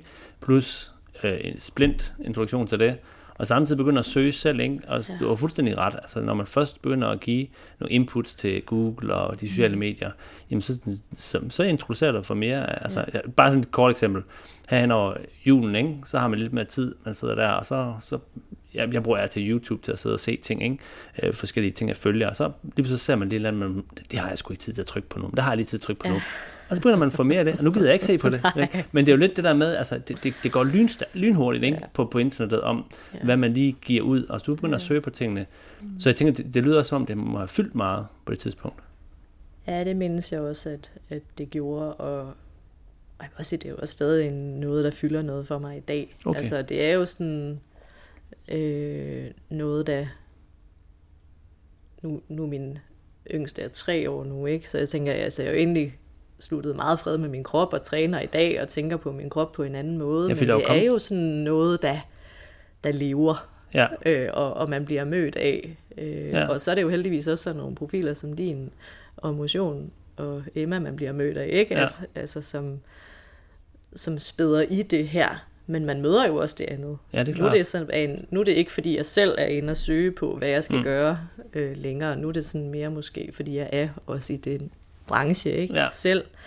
Men... Og det vil også fylde mere i den branche. Ja. ja. Men der er jo kommet to børn sidenhen. Ja. ja. Og hvordan, hvad har, det, altså, har det gjort noget ved sådan, din mave eller din syn på tingene? Altså jeg kan faktisk, der er jo lidt længere mellem mit første og mit andet barn, end der er mellem mit andet og mit sidste her. Mm. Og jeg kan faktisk huske, at i den periode kommer jeg ligesom lidt ind i at få stærke mavemuskler igen. Så jeg kan faktisk ikke engang lige... Jeg tænker faktisk, jeg ved, hvornår begyndte du at dele? Var det også i 16 eller sådan noget? Ja, men jeg begyndte... Øh, I 14-15 begyndte jeg at have med graviditetstræning at gøre. Og øh, der var den jo ret hurtigt, den der oppe med mavetræning under graviditeten, og hvor jeg i starten, det har jeg også snakket om tidligere, godt nok ved motion, men det her med, hvor jeg simpelthen også bare gjorde, hvad mange andre desværre også gjorde, bare gentog, hvad jeg havde, hvad jeg havde læst andre øh, myndighedspersoner havde sagt, ikke? Ja. Her Benne Klarlund, indtil jeg sådan begyndte at stoppe op, hvordan i alverden? Mm. Du ved, ikke? Øhm, men det var i, i 14-15, og så begyndte jeg også sådan, øh, at gå mere ind i også efterfødselstræning, måske i 16, 17. Ja, sådan. Jeg sidder i hvert fald og tænker, at der er et eller andet sted her, hvor jeg jo egentlig slutter noget fred med, at jeg skal hverken opereres eller sidde ja, okay. med et viskestykke. Ikke? Ja. For, for jeg kommer jeg kommer faktisk ret fint i gang med træning igen på et tidspunkt. Øh, og det har jo nok været efter, at jeg ligesom er kommet tilbage på arbejde igen efter barsel og sådan noget. jeg, jeg kommer ligesom ind i det igen, og der kan jeg da huske, at øh, at jeg kommer også i gang med at løfte igen, og, okay. eller faktisk noget, jeg nok egentlig først sådan rigtig begynder på der. Mm. Øh, nok også fordi, nu handlede det ikke så meget lige om sixpack længere, nu handlede ja. det, det blev måske lidt mere sådan, okay, jeg kunne også mærke, at min krop godt vil træne. Okay, altså, så, så det var så noget, det der skete gradvist, element. det var ikke sådan en, en, et bevidst... Nej, det var ikke sådan øh, et, et skift eller noget. Det var sådan, jeg kan jeg har bare sådan et billede af, at jeg stille og roligt kommer tilbage til noget motion på et mere afbalanceret niveau, og træner også meget med Asker derhjemme, og altså det bliver mm. sådan mere, øh, det får et andet perspektiv, ja. træning, end, end det der meget æstetiske, ja. øh, hvor det, det bliver ligesom sådan noget, der passer ind i min hverdag og giver mig mening, og, ja. øh, og, og der begynder mine mavemuskler faktisk at komme lidt tilbage igen. Ja, okay. og så bliver jeg jo lidt grebet af det igen, ja, kan jeg nok lige ja. se. Og der kan jeg faktisk huske, at, at jeg deler et opslag på et tidspunkt, hvor jeg sådan, okay, nu begynder mavemusklerne at være tilbage, og nu skal vi fandme have nummer to, ikke? Så sådan, okay. og det er jo ikke, fordi jeg var ked af det. Nej, nej, nej, det var nej, egentlig nej. mest ment lidt i sjovt, ikke? Men, men alligevel så har den nok lidt ligget der, sådan tanken om, at ej, nu er jeg lige ved at være tilbage ja, i form, nu ikke? kommer der måske en mere, der lige kan lave Og så kom der jo så min datter, ja. øh, og gud skal love for det. Men sådan, at, at jeg kan i hvert fald huske, at jeg kommer rigtig fint tilbage i træning, og, og ikke den her nænsom, men kommer faktisk for første gang ja. sådan rigtig i gang med at dødløfte og skurte. Mellem et og to? Og, mellem et og to, ja. Okay, ja, ja. Øh, og der var, hvad, hvad, med altså, den her frygt, som du lidt har fået ind, altså det med Toblerone med, ja. sådan. Kunne du hvordan du takler det? Eller er det bare, finder du bare ud af, at det, det går fint nok, altså det gør ikke ondt, og, fordi du, som du sagde før, du har ikke haft nogen ja. gener, vel? Nej, jeg havde nemlig ikke, altså, og jeg tror egentlig måske bare, det er sådan lidt Øh, jamen, jeg sidder og tænker, hvornår fanden jeg var på kursus hos dig for første gang. Men det har nok først været efter min datter. Altså i hvert fald bare et eller andet, øh, der gør, og jeg, jeg kan faktisk ikke huske det. Men jeg kommer i hvert fald bare tilbage i træning, og jeg har okay. ikke... Jeg tænker, jeg er meget opmærksom på, og jeg tror ikke lige, at det var mavemuskler, jeg lavede. Øh, altså mavetræning, Nej, okay. som jo ellers faktisk også var en ret stor del af min træning før. Ikke? Og, det, ja. og jeg tænker, det er der, at jeg kommer ind og begynder at træne lidt anderledes. Ja. Fordi at øh, jeg begynder også meget mere funktionel øh, træning, kaldte mm. man det jo meget dengang. Ikke? Ja. Øh, øh, sådan, det ændrer ligesom bare noget fokus, og min mave er stadig en bekymring for mig, helt sikkert, men ikke den der sådan funktionelle bevægelsesdel af den. Du kan stadig på trods af? Ja, ja. jeg kan alt muligt. Ja. Øh, og, og jeg ved ikke, hvor fanden min frygt egentlig lige blev mm. af, men den, jeg føler i hvert fald ikke, at jeg har den i den her periode, mm. og jeg stopper jo ligesom også på det her efterfødselstræning. Ja. Øh, jeg skal også lige sige, at nu folk sidder og følger med, at det er primært din historie og sådan noget, men, men det er jo faktisk også, på trods af det folk sådan får at vide eller høre rundt omkring, så, altså, så, så kan vi jo se på, på de kvinder, der, der har delt mavemuskler, sådan lige udenbart efter fødslen, at blandt en større andel af dem, end dem, der ikke har, der er der, øh, der har de en lidt, øh, de har en nedsat muskelstyrke, men den muskelstyrke kommer lynhurtigt tilbage, når man træner ja. den. Og der er kun, meget bekendt, kun et studie på funktionel styrke. Og det er ret godt lavet, men stadigvæk, det er kun et studie. Øhm, og det viser netop, at der er ingen forskel er. Altså man beder folk om at bære og løfte ting og alle de her ting, øh, så, så er der ikke nogen forskel på, om det er del af mavemuskler eller ej. Men der er bare rigtig mange, der tror, at del af mavemuskler, så fungerer resten af kroppen ikke. Øh, og det er simpelthen ikke det, er ikke det vi ser, øh, og det giver heller rigtig nogen mening. Øh, Øh, man, kan selvfølgelig, man skal selvfølgelig forholde sig til, at er meget voldsomt udtale delen af mavemuskler, vi snakker 8 cm eller mere, ikke? Så, så, så, kan der måske være et eller andet rent biomekanisk. Men, men, men, men, men jeg tror bare, i mange, afhængig af hvem der lytter, men i mange søger, så det der med, at man, man bare kan bagefter, øh, det er jo enten noget, man, man enten kan, eller så kan man arbejde sig hen mod det. Og det er så meget, fordi du siger det med den største selvfølgelig. Ja, ja, gud sagtens. Ikke? Ja. Jeg tror bare, det er ikke alle, der når derhen, fordi de ikke giver sig selv lov til det, eller hører noget ja. andet. Ikke? Ja. Jamen, jeg har også en klar oplevelse af, at, at det var sådan stille og roligt eksperimenteren ud i at, altså at vende tilbage. Ja. Øh, og, og nu sidder jeg faktisk lige og tænker, at, at jeg var jo også holdinstruktør, og jeg tror ligesom, at det var også lidt et skub, ikke? Fordi det var jo altså squat og push-ups og ja. dødløft, og, og, men med lav, lav vægt. Ja. Ja. Altså i forhold til, hvad, hvad man Når ellers laver i styrketræning, ja. Ja. Også, ja. Så, så er det jo 8, 10, 15 kilo, ja. øh, hvis man er så heldig, der var en pumpstang. Ikke? Ja. Så på den måde, så var det jo også en rigtig sådan jo, du... stille og rolig tilbagevenden for ja. mig, og også positive oplevelser med, det gør faktisk ikke ondt det her.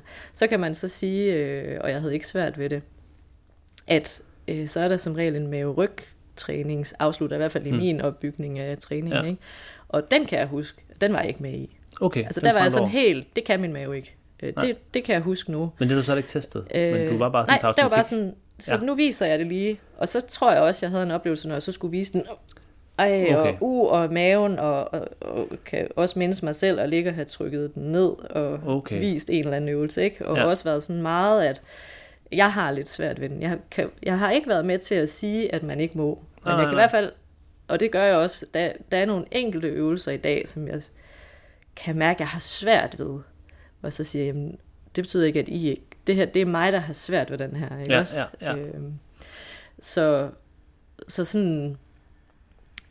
Det kan jeg faktisk huske, at den del var jeg ikke med for. Der var jeg nok lidt bange, faktisk. Ja, øh, okay. Øh, men ellers, så, så tror jeg faktisk også, det var lidt det her holdtræning, som ligesom var en del af mit arbejdsliv, som fik mig tilbage. Og, du er nødt til at komme ud og... Ja, ja. Og, og så reflekterede det sig nok lidt i, min egen træning, ja. som jeg havde lidt af ved siden af. Men det var bund og grund også den der type holdtræning, hvor I laver noget, noget styrketræning, godt nok med lettere vægte, men så er der ofte ret stor træningsmængde, eller mange gentagelser. Ja, ja. Ikke? Det, er jo, det er jo et godt fundament til at komme videre mm, til noget tungere. Ja. Ikke? Altså, det er jo. ikke helt dumt, egentlig bund, hvis man kigger nej, på det på den nej, måde. Nej, jeg tænker faktisk, det har helt klart været ja. en, en rigtig fin overgang for mig.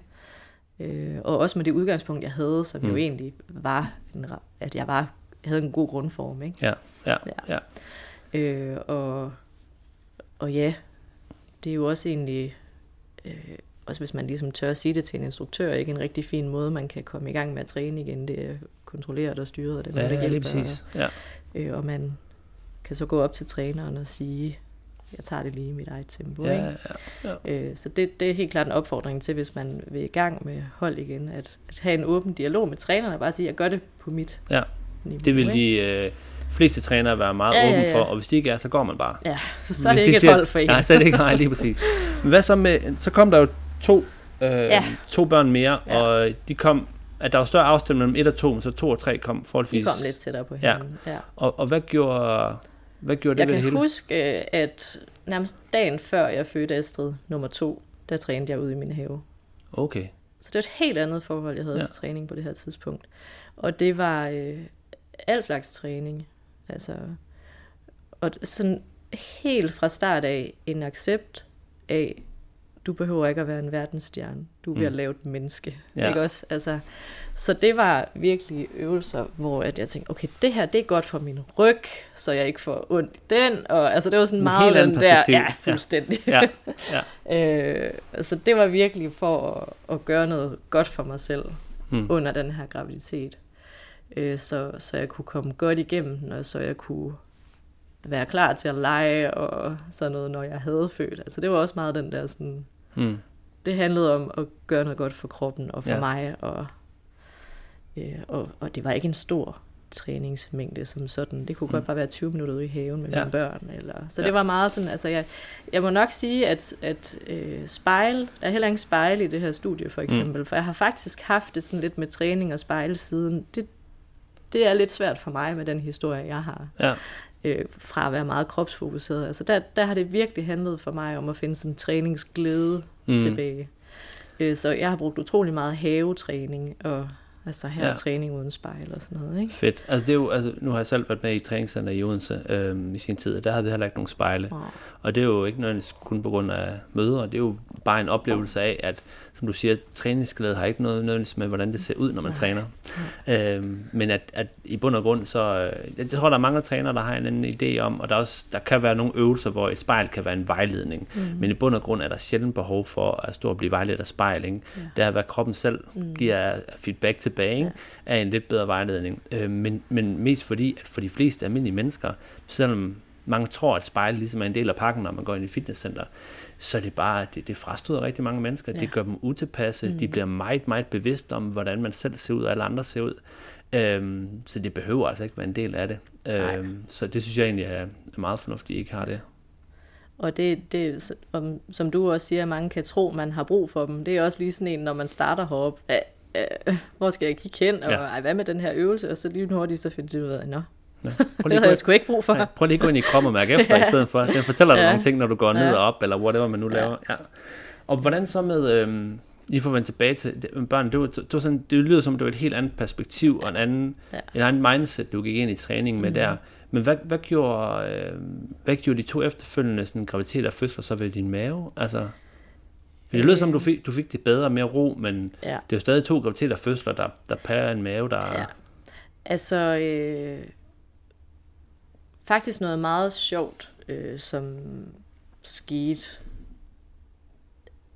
Sådan, og det, det er nok mest efter, min datter har fået sprog og sådan noget. Ikke? Altså, hun er lidt nysgerrig på min mave. ja. Og det, det synes jeg egentlig, alle tre børn har været. Altså tager jo fat på den, og den er jo, Mm. har jo løs hud. Og, Mm.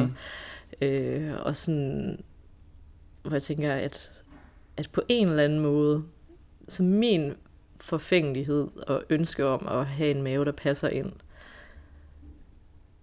den forsvinder bare sådan helt, når de gør det. For så Mm. tænker jeg, det er bare så fedt det her. Mm. Nu ser de den her mave, som bare er så naturlig. ja. Og min datter ser den her mave nok især. Og så samtidig også min dreng ser den her mave. Så når, hende, så når hans kone engang Ja. ja. føder, så ved han bare, Nå, men sådan ser bare en efterfødselsmave ud. Ikke? Ja. Så der er bare sket sådan et eller andet helt unikt, lige i de øjeblikke, mine børn kigger på mig. Ja. Så føler jeg sådan, ej, jeg ser så rigtig ud. ja, fedt. Den, den kunne ikke have været bedre, min mave, Ja. fordi sådan... Men det er vel også fordi børn, de, altså, de har jo den der barnlige nysgerrighed, der sådan Ja, er ja. fuldstændig, for, den er uden fordomme, ikke? Ja, jo. Og de siger bare ting, som nogle gange selvfølgelig kan være Ja, ja. så hårde at høre, ikke? Men, men, men, men det er, der, der ligger jo på noget, altså ofte sådan, som, når, nu har jeg selv to børn, ikke?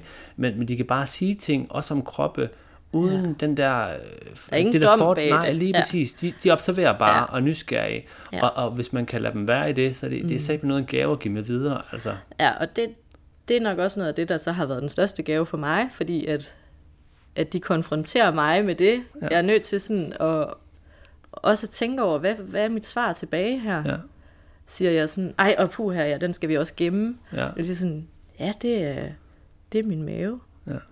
Og Ja. måske behøver man ikke engang sige Nej, mere end det det. har I været. Ja, og, ja, sådan. ja. Øh, og, og også det her sådan...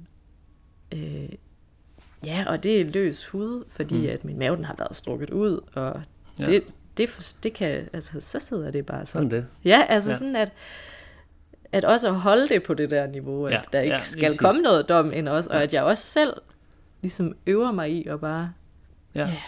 det er min mave, og det er det jo. ja, Og, og så af og til, nu kan man sige, ej, nu har det ikke lige været sommersæson, det var jeg lige ved at tænke, det havde. Det er jo egentlig ved at være et halvt års tid siden, hvis ikke mere. Men sådan, at der kan jeg da godt mærke, så kan jeg da godt tænke sådan, "Ah, hvor gad jeg godt, at jeg bare havde en fin lille tight mave, mm, som jeg havde engang.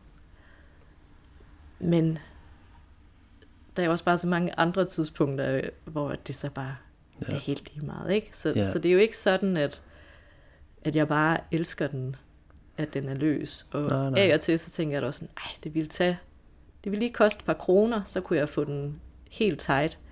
Men samtidig, så det, det vil jeg simpelthen også bare føle, at det, det taler bare ind i alt det, jeg ikke synes. For jeg, jeg har jo et problem med min mave, mm. fordi at der er et eller andet kontekstuelt. Ja. gør, at jeg ikke føler, at den er okay. ja. Tilbage til det med hele identiteten og vores statussymbol, ikke? Ja. Jo, og er jeg tænker det sådan, det, at det det- er jo så ja. naturligt, at den ser ud, som den gør. Ja, præcis. Men det er det bare ikke. Nej, kig i naturen, ikke? Altså, Nej. det er jo Ja. meget tydeligt, ikke? Ja. Og det, det er jo, altså, jeg synes, det er en god pointe, øh, og det er jo ikke for, altså, jeg, jeg, jeg, jeg kan jo sagtens forstå, hvis der er nogen, der har det øh, skidt med sin mave, eller gerne vil lade det om, og der er sådan et, der må folk simpelthen bestemme, hvad de vil med deres krop.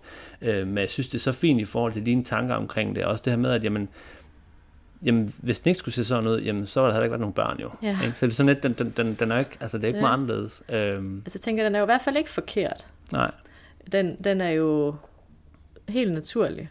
Mm. Øh, så jeg tænker jo, at der hvor... Altså jeg tænker jo egentlig, at det er vores opfattelse af, hvordan en mave ser ud, der ikke stemmer helt overens med det naturlige. Ja. Og så kan man jo... Jeg vil også, altså vil, for mig vil jeg ikke opereres, men jeg har det... Altså jeg skal heller ikke på nogen måde sige, at det skal vi alle sammen lade være med. Men, men på en eller anden måde, så er det jo, så opretholder vi jo det her med, at de her maver ikke må være her. ja, Øh, Ja. selvom det er jo Er helt naturligt. Ja, det er jo noget, der kommer, øh, fordi at vi skal jo heldigvis have børn i vores, øh, vores samfund, ikke? Og, og det er jo, altså man kan sige, at så er der, ved jeg så er der diskussioner omkring øh, øh, altså, øh, kvinden og alle de her ting, ikke? Og der, der er, som du også siger, øh, det må folk simpelthen, og kvinder simpelthen selv bestemme, hvad de vil gøre mm. ved deres krop. Der, er- der er simpelthen så ultraliberal, liberal, som man kan blive. Men, men jeg tænker, at der er enormt meget, eller der må være, og det oplever bare blandt, når jeg snakker med, med, med nogen som dig, at der må være enormt meget ro at hente ved den accept af, som du siger, at jamen, det, det er sådan her, det er, det er normalen, sådan den måde, jeg ser ud på. Sådan mange vis, der ser ud, det kommer bare ikke ud i lys lue, fordi Ja. det er ikke det, folk har lyst til at se, det er ikke det, folk har lyst til at dele. Men, men, men faktum er jo, og nu sidder jeg jo selv som øh, en mand, der er forbi de 40, og, øhm, øh, og, og, og, og det er alle mine venner også, og det er øh, deres koner også, og så videre. Der er jo ikke nogen, der render rundt med sixpack, flotte maver i den alder. Det, det bærer alle sammen præg af, at vi har fået børn på en eller anden måde. Ikke? Og det er, sådan, det, det er så naturligt og, og, og, og, og så normalt, som det kan være, men af en eller anden grund, så skal det pakkes væk. Øh, og der er noget, altså der må, der må være noget ro og noget, øh, noget frihed i at acceptere, at, eller forsøge i hvert fald at acceptere, at det er sådan, det er, men så stadigvæk holde fokus på, jeg kan stadig alle mulige ting på trods af. For det er også der, og det er også derfor, jeg gerne vil snakke med dig, for i hvert fald når jeg øh, følger dig, ser hvad du laver og, og så videre, så kan du jo alting på trods af. Ikke? Ja. Det er jo modsat til dem, der så får at vide, at din mave ser sådan her ud, så kan du ikke, må du ikke, og så videre, og så videre. Det er jo det, der er rigtig mange, der får det at vide derude af specialiserede behandlere, og hvad ved jeg, ikke? Øhm, og udover det er ikke rigtig, der er ikke rigtig sådan noget fagligt belæg for det, øh, den der form for sygeliggørelse, så, så kan jeg ikke se, hvad det gavner. Hvem er det, vi forsøger at beskytte? Og det er jo ikke det samme som at sige, at folk har, eller alle kvinder har den samme forudsætning for at vende tilbage til træning, som du har. Der har du jo unikke forudsætninger, men, men det hjælper trods alt ikke at få at vide, som du jo også gjorde til at starte med. Pas nu på, bind ja. det ind. Du må ja. ikke lave A, B, C, D. Ikke? Øhm, og, øh, og jeg kan bare ikke se, hvad, øh, hvem der har gavn af det, udover dem, der står klar til at behandle dem. Det behøver du ikke kommentere på, men det er bare mig, der er i den verden her, bliver sådan lidt. Ja. Nej, men øh, jeg kan, jo godt have meget tilbøjelighed til at gå med på den der. Ja. Fordi at øh, det er i hvert fald, man står et sted efter en fødsel, ikke? hvor man i forvejen føler sådan, så lidt for, for mit vedkommende i hvert fald, og for mange af dem, jeg taler med. Altså, man, man har ikke helt den samme connection til sin krop. Mm. Og, og nok også særligt det her område, som bare sådan generelt føles anderledes, så man kan føle sig sådan helt, jeg kan huske første gang, jeg rejste mig op, jeg var sådan helt, øh, mm. altså man ja. skal finde sit nye tyngdepunkt på en eller anden måde, ikke? Ja. Øh, og, og så samtidig, mens man så står med alle de der følelser, så får man så også at vide, jamen det er også lidt i stykker det her område. Mm. Så det er jo ganske naturligt, at du har forstoppelse og ondt i ryggen og ikke kan ting, og altså sådan, ja. okay, Nå, men hvad skal jeg så gøre for at, at så fikse det igen? Nå, så kan du købe den og den og den, og du skal ligge og lave det her, og det her må du i hvert fald ikke lave. Og man er jo et sted, hvor man i forvejen har alle de her inputs mm. af, at noget måske egentlig føles lidt i stykker. Ja. Ganske naturligt, fordi man er gået fra til ja, noget helt andet. Ja, der er mange ting, der ændrer sig. Ja. øh, og sådan, så jeg tror også, man er også bare så villig til at gribe hjælpen ja, her. Ja. Og, og gribe dem, der måske har lavet det her meget håndgribelige program, som man så kan tage og lave. Og som kun arbejder med det i ja. forhold til dem, simpelthen. det er jo det, de er specialiseret i, hævder de, ikke? Ja. Mm. ja. Øh, og, og man kan så sige, at der ville så måske også være en naturlig heling i den her periode, så folk oplever måske også, at det går meget bedre, og de ja. træner jo også, og det er jo dejligt, at de bevæger sig og ja. sådan noget, men men jeg tænker også, jamen, hvad kunne man have lavet i al den tid? Ja, ja uden hvad, at som få kunne have gavnet, øh, ja, ja, og ja. som kunne have, have gavnet hele ja. øh, kroppen, og som kunne have gjort, at det var nemmere at løfte sit barn, og ja. arbejdet med ryggen og ja. med benstyrke, og altså alt det her, som man så ikke gør, fordi hele fokus er på det her område, der er i stykker. Ja. Ja. Som egentlig bare er en helt naturlig... Ja, og på den måde får det øh, lidt mere magt, ikke? Ja og fokus. Og... Men hvordan, nu har du sagt, at du ikke, du ikke, rigtig, øh, du ikke rigtig havde nogen, øh, nogen gener af det. Ja. Men, men der er jo alligevel en tid efter en fødsel, hvor, hvor der er mange, der har nogle helt, helt naturlige og ofte forekommende øh, efterfødselsgener osv. Har du nogensinde været bange for, at det, var, det skyldtes del af mavemuskler, eller har du haft den slags en Altså jeg havde jo, øh, og det var faktisk også min datter, øh, som toårig fandt vi ud af, at hun havde cøliaki, som ja. er øh, gluten intolerance. Ja. Øh, og, øh, og det giver jo ligesom øh, forstoppelse, og ja. for hende også opkast og sådan noget. Ikke? Ja, det kan virkelig være slemt. Ja, ja. Og, og for mig, når jeg siger, at jeg ikke havde gener, så tænker jeg nok egentlig med, at der var ikke ting, jeg ikke kunne. Hmm. Men jeg havde øh, jo sådan set, altså tit øh, ondt i maven, og altså sådan, øh, og som jeg nok har tænkt, om det er nok det. Øh, mm. om det er nok den her 5 kilo baby, jeg lige har født, og altså sådan, om det er nok, øh, fordi min mave ser ud, som den gør, og delte mavemuskler, så er den jo også måske lidt mere blød, min mm. mave, mm. og så det giver jo dårlig fordøjelse, og altså alt ja. det her med øh, at have... Der er der mange, der, der, er mange, der påstår og siger, at det, er jo, ja, altså, det, det kan være direkte skyld i, ikke? Ja, det var i hvert fald den, den min jerngreb, ikke? Ja. Om det er nok det, og, ja. og sådan... Øh, og, og så da hun så fik diagnosen, øh, så viste det sig jo så, så skal man også som forældre teste sig, så viste ja. det sig jo så, at jeg faktisk også selv havde øh, cøliaki. Bum. Så på den måde er der jo nogle symptomer, øh, som jeg bare har tænkt, men det er bare fordi, jeg har de her delte mavemuskler. Og, og for mig at gøre, var jeg så heller ikke så bekymret, fordi så var det jo bare sådan det. Jeg, har, jeg er ikke bange selv for delte mm. mavemuskler, som man jo kan blive. Ikke? Også? Ja, altså det, for ja. mig var det bare og nok lige præcis, fordi jeg brugte min krop faktisk, ja. var jeg ikke bange for det, fordi...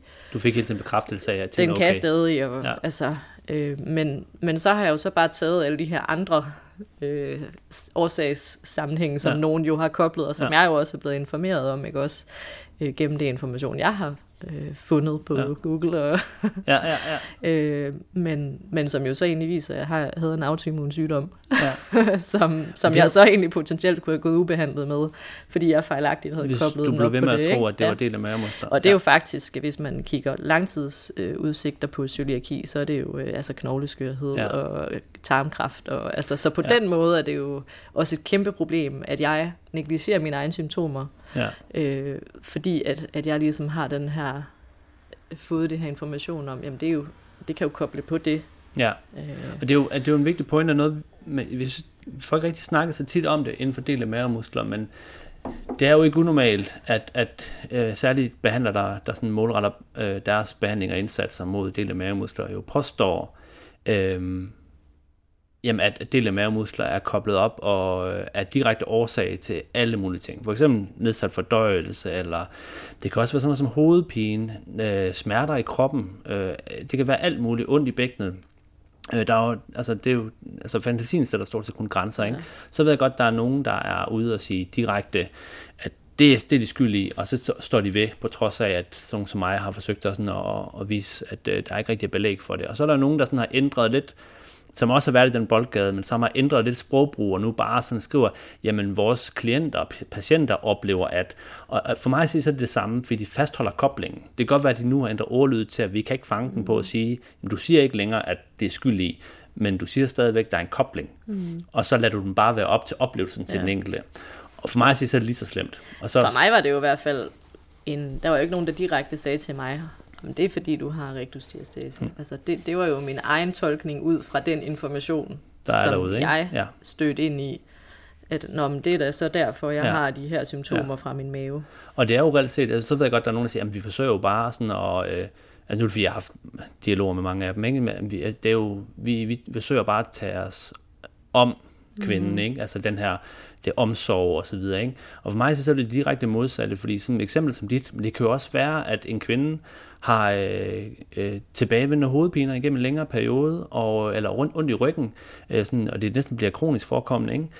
Øh, og det kan man sige, det kan være fuldstændig ufarligt. Det er der nogen, der har. Det er der stor andel af. ikke? Men der er også nogen, hvor det er indikator på en anden sygdom. Og det kan være alt muligt fra kræft til øh, andre problematikker, ikke også?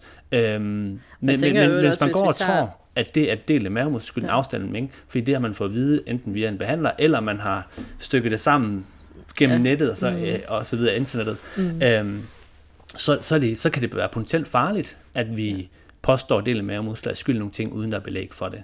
Øhm, og det er jo faktisk, altså det er et eksempel, det er jo, det, man kan sige, det er jo lidt heldigt, at din, din datter skulle diagnosticeres, ja, ja. fordi så blev du jo også, Ja. ja, ellers så er jeg nok ikke blevet udredt på noget tidspunkt Nej. For det. Øh, og jeg tænker også, det du siger med for eksempel en med altså, kronisk lindesmerte, ikke? Øh, og, og samtidig får du så at vide, at du ikke må træne din krop, ja, præcis. hvor at, at rigtig mange vil opleve bedring i symptomer Ja, af at træne, ja. øh, og få nogle stærke ben og nogle stærke ballemuskler Ja. og en stærk ryg. Ikke? Ja, Så på den måde kan man også fastholde folk i nogle skavanker, Ja. øh, som de kunne have været for uden. Ja. Øh, og man kan også sige, i forhold til den biopsykosociale smerteforståelse, så ja. Ja. er der jo også utrolig meget i noget mestringsfølelse og have over Ja. egne øh, symptomer, og altså sådan, Ja. altså, øh, eller hvad hedder det, lindring af dem, ikke? Sådan, Ja. at, at der er utrolig meget, der kan, kan fastholde en mm. i sin egen smerte, ubehag, ja, præcis. øh, overbevisning om kroppen. ja. Øhm, Og det, der nytter det jo ikke noget, altså der, der er i hvert fald bestemt ikke nogen hjælp, hvis en behandler, som, som jeg er en myndighedsperson, øh, og nu ved jeg godt, det bliver sådan lidt retorisk, ikke? men siger, jamen del af mavemuskler er øh, ufarligt, mm. men ja. Du skal lige passe på med det her. mm, Og det er jo der, hvor man siger, hvor at, at, at det der med at få at vide, at bevægelse er godt, og mm. del af mavemuskler er ikke farligt, men du skal lige, og så skal vi lige de her, når du indretter dig sådan, så når du bærer noget, når du går, så skal du gøre sådan og sådan. Det taler alt sammen ind i, selvom de ikke får det direkte påtalt, så begynder man at tænke, hvad er der foregår, hvis jeg ikke gør sådan? Hvad nu, hvis jeg begynder at runde lidt? Hvad nu, hvis jeg ikke lige får åbnet vaskemaskinen med rank ryg og så ikke? Altså, selvom det ikke bliver i tale sat, at det er farligt, øh, så lad det jo, så giver det et rum til, at man kan spekulere på, for man må jo ikke. Mm. Og, og det er der, hvor jeg tror, at, at, at mange af de her behandlere er i dag, at de, de kan ikke, de forsøger at stå på to ben. Så er det næsten nemmere for mig, som kritikere og modspillere til alt det her, at så er det nemmere at forholde mig til dem, der siger, øh, det er farligt, og bla bla bla, ikke? Og så er der alle dem der imellem, den gråzone der, der beskæftiger sig med dig, som, som ja. forsøger at stå i begge lejre, ikke? Men, men nok ikke er klar over, hvor meget, hvor stor en farezone de skaber, ved at lade det stå udtalt, men stadigvæk påtale, at man skal lige huske, og så alle de her svære ting, man skal huske i løbet af en dag, og mm. med gå rigtig, stå rigtig, øh, snakke om, at, at de oplever, at kvinderne har ondt og sådan ting, jamen, mm. det er jo ikke det samme som, at det er del af mavemusklers skyld, ikke? Det må I gerne lige få sagt. Mm. Øhm, fordi at, at, at, jeg synes bare, at, at, at, at når man hører sådan noget som, som dit med cøliaki, ikke? Det, som du selv siger, det kunne jo virkelig gå galt, hvis det ikke var de, altså, diagnoseret. Mm. Det er jo en, det er en autoimmun sygdom, ikke? Ja. ja. Og det er sådan nogle ting, der kan blive gemt, hvis man går og tror, at del af mavemuskler er skyld i sin dårligdom, ikke? Som der ikke er belæg for. Ja. At nu har du selv din, din egen klienter og patienter her i huset og, og så videre. Øhm, og øh, altså oplever du selv øhm, nogle af de ting, du har været igennem, oplever du det blandt dem, og, og hvad oplever du hjælper dem? Øhm, ja, nogle gange, synes jeg. Ja. Øh, men jeg tror også, øh, at altså, vi har jo også en meget tydelig formidling af vores efterfødselstræningskoncept hernede, ja. øh, som jo ikke hedder efterfødsel, men som hedder stærke mødre. Ja. At, at det kører, øh, og man kan sige, at efterfødselstræning i sig selv er jo ikke med til at som sådan at sige, at kvinden har brug for noget andet træning end en almindelig, men lidt i sig selv har det jo sådan, ja. om du skal lige have noget andet træning nu, når du lige har født, og det, det skal man jo i princippet måske også lidt, ikke? Men, ja. men generelt, så, så er du jo egentlig bare et andet sted ja. i dit liv. Og meget af det er jo i høj grad individuelt, ikke? Ja. ja. Så, så på den måde, så tror jeg, at, at mange af dem, der også kommer herned, er helt klart, er sådan helt klar på, at, at vi ser dem ikke som svage, eller mm. øh, vi, vi, vi ser dem som helt almindelige øh, kvinder, der nu skal i gang med at træne ja. ikke? Øh, så på den måde, så føler jeg også, at de har øh, ligesom købt ind på den idé også selv, at de er stærke. Ja. Og, og nu skal de bare være endnu stærkere. Og de har potentiale til det, ja, lige ja. præcis, ja. ja. Men, men øh, altså, jeg vil så alligevel sige, når vi starter nye op, så har de da som regel lige et ønske om, at vi lige tjekker, om de har delte mavemuskler. Ja. det, øh, det har jeg da mødt et par gange. Ja. Øhm, og så det er jo en eller anden bekymring mm. om det. Øh, og vi har også nogle, holdt nogle foredrag hernede i forhold til at, at lige informere om, mm, hvordan er det under graviditet, og hvordan er det efter fødsel. Fordi ja. det er da helt klart noget, jeg har en oplevelse af, er blevet meget mere sådan allemands eje, lige at skulle forholde sig til, om man har delt mavemuskler, inden man tager, går i gang med træning, ja. fordi der er en potentiel frygt for at gøre noget, man ikke kan må. Ja. Ikke? Det er noget, der fylder øh, meget mere. Det, det, ja. det er, øh, øh, der er en norsk forskergruppe, ledet af øh, Sandra Klube, som øh, meget bekendt inden for, i, for, i forbindelse med en afhandling, tror jeg, lavede fire forsøg, hvor de søgte rigtig mange kvinder, norske kvinder, og det her, det er, jeg tror, det er 2001, to, nej, 2021, 2022, så forholdsvis ny forskning. Og der søgte de rigtig mange kvinder, øh, som havde del af mavemuskler. Og så skal de så have mænd, og så skal de så tjekke, om de reelt set har del af mavemuskler. Mm. Øh, 70 procent af de kvinder, der fik ind, havde ikke del af mavemuskler, men de troede, de havde det. Ja. Og det vidner om, hvor bevidst, altså, hvor, ja. som du siger, det er noget, der virkelig er i folks bevidsthed. Ikke? Ja. Øhm, og så det der problem er jo lidt, hvis det så, så kan man jo være så heldig at komme ind til en forskergruppe, som kan via ultralydsmåling specifikt se, hvor stor afstanden der ligesom kan mm. ikke? Øhm, men der er også ret mange, der ikke har den mulighed, men så kommer vi en eller anden behandler, som mm. er interesseret i, at der er del af mavemuskler, ikke? Mm. Og så når der er rigtig mange, del, eller rigtig mange kvinder, der, eller undskyld, behandlere, der ikke længere påstår, at del af mavemuskler handler om afstand, men handler om alle mulige symptomer, ja. så bliver det jo lige pludselig nemt at have del af mavemuskler, selvom ja. der er ikke er nogen afstand måske. Mm-hmm. Det er bare meget, der spekulerer, ikke? men det vidner bare om, at den her, øh, som du siger, jeg oplever det også, det, det fylder enormt meget blandt mange, ikke? og der er mange, der er enormt bevidste om, hvad det er, uden at måske helt vide, hvad det er. Og så er der jo plads til rigtig meget ballade, ikke? Mm. Ja. ja.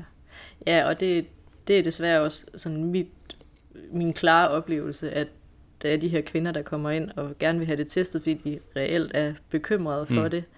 Øh, og når man så, nogle af dem har vi jo også nede at ligge, mm. og ja, ja, ja. også så de selv kan se, hvad sker der, når jeg laver en, Ja. en crunch-bevægelse, og, og at man bare kan konstatere, at de bare har sådan en lille fin mave, ikke? der ja. bare er præcis som den kan forventes at være, Ja. og jo ser lidt anderledes ud måske, men er fuldt funktionel, og hmm. altså, så, så jeg har ikke oplevet nu i hvert fald, hvor jeg så tænker sådan, åh oh, ja, det må jeg da nok sige, det, du har da godt nok delt det med muskler. Og, og så er det jo i øvrigt fantastisk, øh, hvis øh, der er nogen, hvor man kan mærke, at og de er virkelig i tvivl, at man så lige kan lægge sig ned og vise sin egen. Ja, lige præcis. Og så måske Ej, bagefter vise, og vil du se, hvad jeg kan? Ja, det er noget af et trumfkort, der kan hive frem, ikke? Ja. ja. Jamen, så, så skal vi ikke bare lade være med at bekymre os om det, Ja. ja. og så kigge på at få trænet din krop, Ja. ja. så du kan øh, ligesom få din kropsfornemmelse tilbage. Ja. Ja. Og dy- dybt set, så tror jeg, det er den, som... Og man kan jo godt mærke, at den relaterer sig til det her område, den der sådan manglende fornemmelse af sig selv. Ja. Og jeg tror, det er der, man også nemt kommer til at tænke, det, der er sikkert et eller andet, fordi det føles helt anderledes. Ja. Men selvfølgelig føles det helt anderledes. Altså det Ja, ja, det hele klart. har været... Ja, det hele hvad ændrer sig. Ja. ja. Øh, men, men det er jo nok meget her, man har den der sådan ja. Øh, så, så tænker jeg, det er så naturligt. Og desværre så er der bare så utrolig meget, der taler ind i det, at det er sygeligt Ja. noget galt. Ikke? At det er nemt at, nemt at finde information, der gør, at man Ja. bliver nervøs og bange. Ikke? Ja. ja. Det gør det. Men det, øh, det stemmer bare meget godt, nu, nu når jeg hører dig sige det, ikke? det stemmer meget godt overens, hvad, hvad jeg også har oplevet hjælper. Ikke? Det er den der blanding af, som siger, I, I snakker med dem, holder også nogle foredrag og sådan noget, så der er noget grundlæggende viden øhm, omkring, hvad det egentlig er. Og det samme lidt også det, jeg hører du sige, jamen, så ned og ligge og finde ud af det. Altså, ja. Det der med, i stedet for at pakke det væk, og ja, Afmystificere. Det, finde ud af, hvad der er reelt på spil. Ja. Prøv at mærke efter øh, øh, maven, ikke? Og prøv at lave en mavebøjning, se hvad der sker, ikke? Og, og det der med sådan at, og så, altså, altså, så, så der med, at de får nogle egne oplevelser, som du så også øh, I lægger op til dem med, så der kommer i gang med at bruge kroppen, og mm. gradvist eksponere dem for mere og mere, og finde ud af, hvad de kan, og blive nysgerrige på kroppen. Øh, det er altså vejen frem, og hvis samtidig man kan forsikre dem gennem noget viden, og, og skabe nogle trygge rammer, som I jo har skabt her også, øh, kan skabe en vidsthed om, at det nok skal gå. Og du har selv sagt det tidligere, da vi snakkede sammen, det her med, jamen, du trænede jo, så du vidste du godt, du ikke var stykker, så du er ikke bange for det.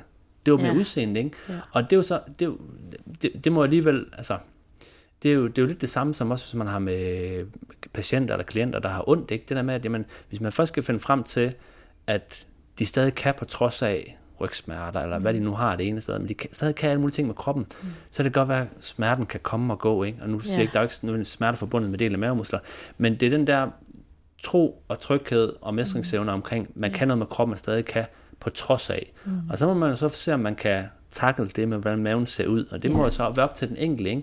Men Ja. det er immer væk nemmere, hvis kroppen stadig fungerer, og man føler, at man kan alt muligt mm. med den.